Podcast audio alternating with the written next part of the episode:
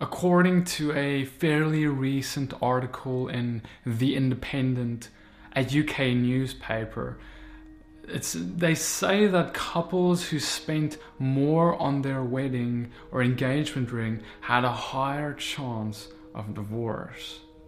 We read, and I quote, According to the study, the amount that couples spend on an engagement ring and the ceremony is inversely associated with marriage duration, as is the importance placed on looks. This is quite an interesting uh, study that was conducted where they just saw that, well, couples who spend way more money have a better chance of divorcing later in their marriage. But, but why?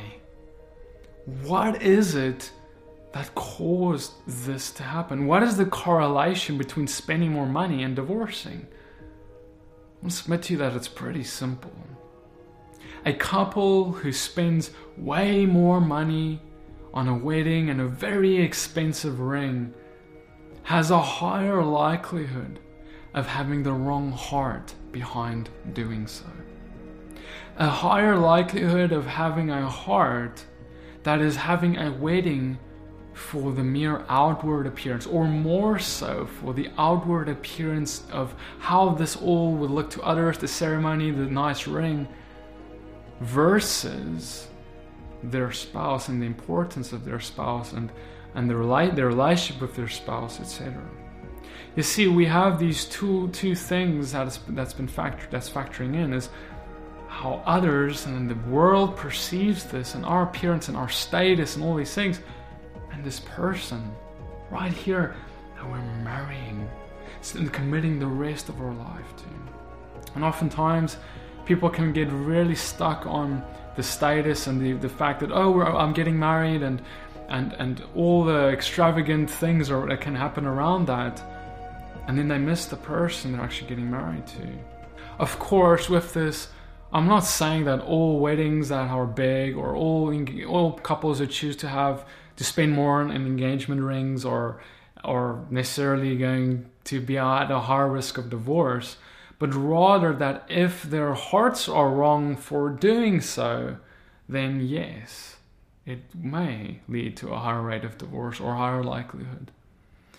But this whole picture is very similar to how it can be with us and God.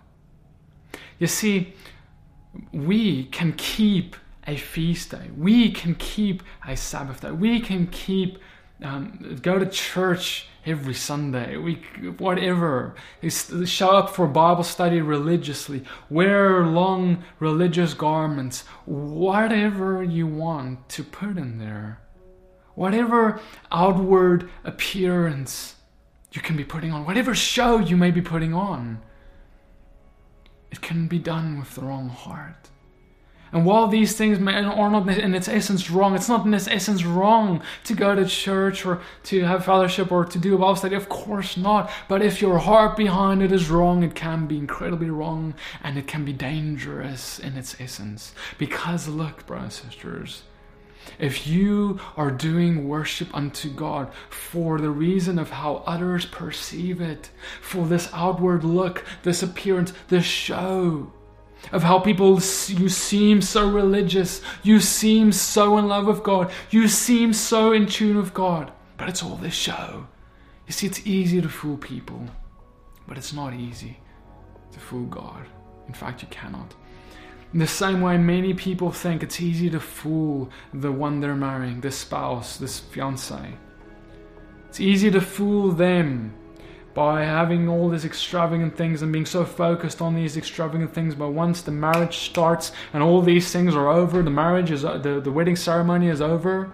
Soon thereafter, the marriage is over because they only marry to have the ceremony. They only marry to have the status. They only marry to be able to say, "Oh, look at my husband. Oh, look at my beautiful wife. Oh, look at look look look look. Oh, world, look." And in the same way we do that with God, we say, "Oh, world, look at my relationship with God. Look how beautiful this relationship with God is. Look, look, look, oh world." And see, the world is easily deceived. We can easily deceive anyone into thinking we're more religious than we actually are. Because see, true religion is this feeding the poor, the orphan, the widow, and doing these things, especially when no one's looking. especially what is, hap- what is happening when there's no one around? What is happening when you go into a room at night and you close the door behind you? What is happening when there are no real witnesses except for God? For that is coming now. Now, we're, now we're getting to that true relationship with God. This, the true relationship we have with God, only we can know.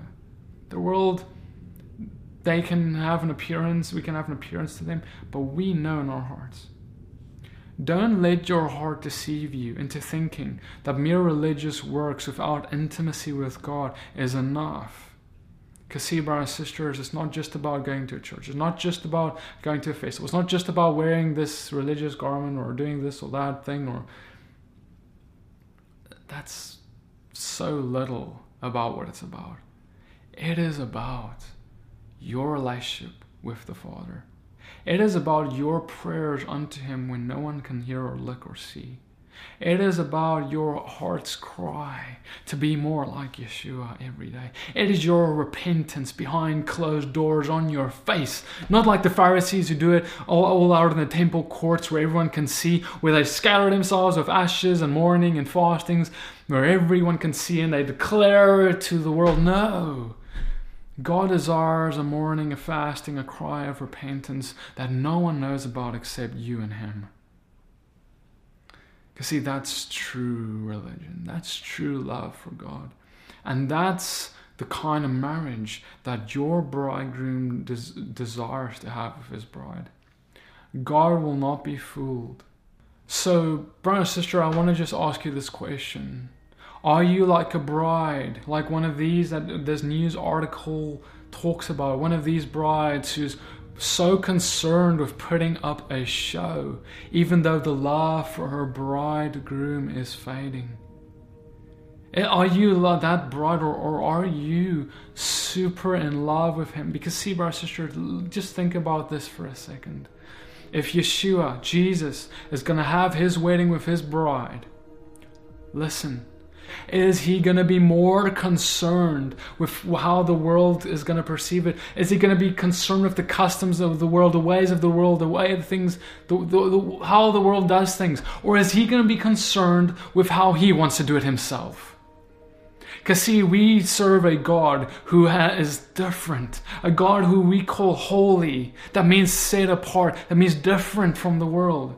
That means that he's going to do his things his ways. He's not going to bow his knees to the world and do the things the world expects it to be done if he's got a different idea. He's going to do it the way he desires it to be done. Even if it's totally weird and different from what the world expects. Even if the world scoffs at it. Even if the world doesn't like it.